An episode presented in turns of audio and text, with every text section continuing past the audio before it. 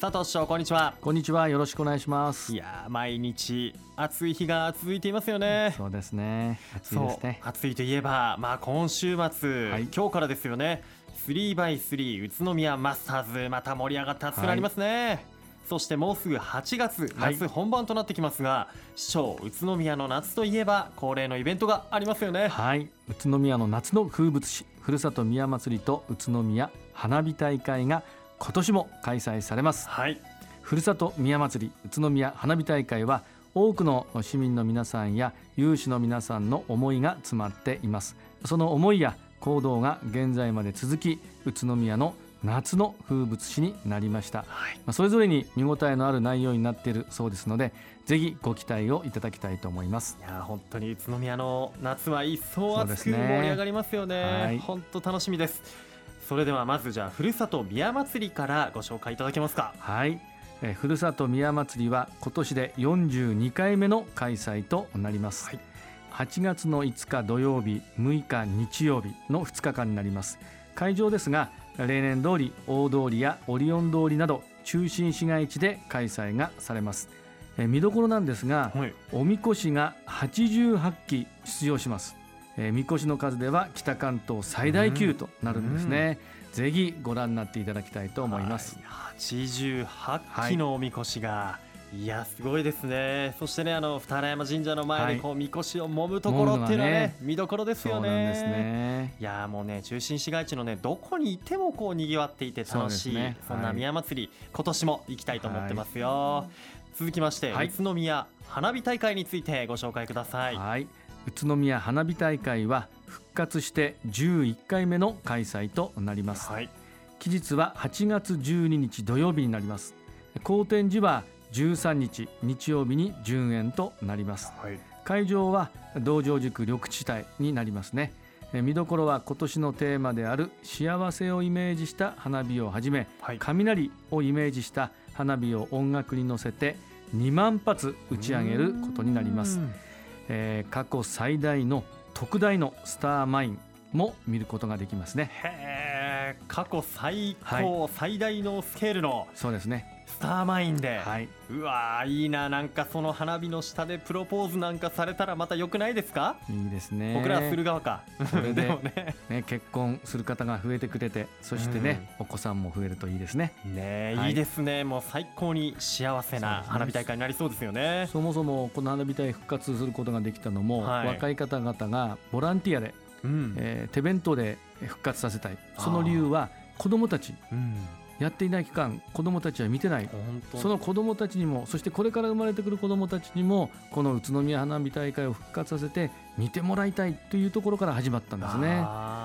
まさしく、えー、多くの皆さんに見ていただきたいと思いますね。そうですね、はい、あの私も実際子供の頃から宇都宮花火大会を楽しんでいて、はい、また復活してそうです、ね、今子供が生まれたんでね子供にも見せたいなと思ってますよ。ね、はい、はい、さてではここでふるさと宮祭りと宇都宮花火大会の交通規制についてお知らせします。ふるさと宮祭りの交通規制は大通りをはじめ中心市街地で8月5日土曜日6日日曜日午後4時30分から午後9時に交通規制を行います。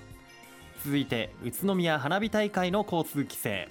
柳田大橋で8月12日土曜日午後5時から午後8時30分頃まで交通規制を行います。詳しくは8月1日発行の広報宇都宮8月号をご覧ください。またこの他にも宇都宮市内で夏休み時期に開催されるさまざまなイベント情報が広報宇都宮8月号に載っています。ぜひご覧ください。さて市長盛り上がるといえば、はい、宇都宮にとっていいお知らせがあると聞きました。そうなんですね。ありがたいことがありました、はい、6月6月になりますが東洋経済新報社が出版した都市データパック2017年版によりますと、はい、50万人以上の都市の住みよさランキングという調査がありました、はい、この住みよさランキングで宇都宮が全国1位に選ばれたんです。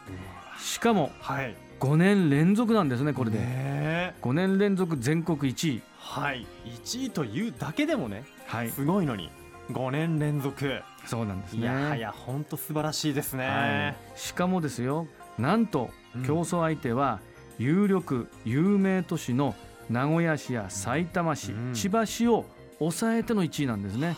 まあ、宇都宮市は本当に住みやすい町ということが言えると思います。はい住みよさランキングではですね宇都宮市のどういったところが評価されるんでしょうか、はい、まず宇都宮市は商業施設が充実しているということ、うん、買い物がしやすいということですね、うん、また住宅の床面積が広いなどの住環境の良さ、はい、また病院や子育て環境がいいということ、うん、そして公共下水道の整備や公園の広さなどすべての項目で高い評価をいただきました。その結果であると受け止めています。なるほど、はい、買い物がしやすくて豊かで安心して子供をこう、はい、産み育てられて、はい。さらには住環境が整備されている宇都宮市は、はい、まさに住みやすい街だと評価を受けているということなんですね。はい、そね。その他にも財政の健全度を図る財政健全度調査というのがあるんですね、はい、財政がその町の財政がいいかどうかという、うん、その財政健全度調査でも全国で3位なんです。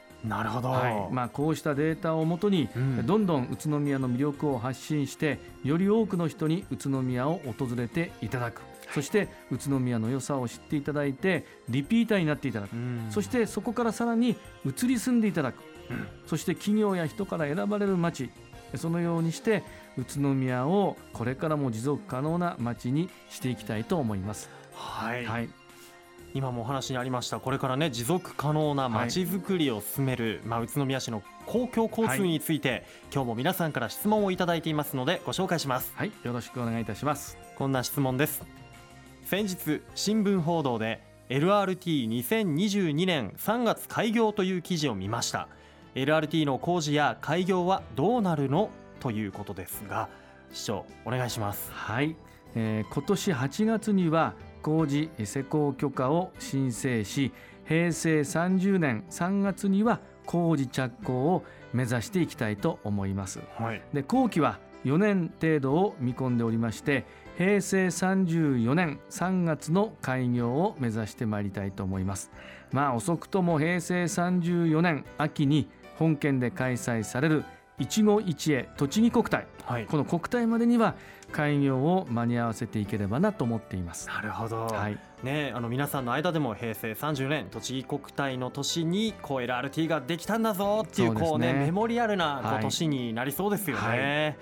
はい、はい、視聴ありがとうございます、ありがとうございます。引き続きラジオを聞いている皆さんからのご質問受け付けていますのでお気軽にお寄せください。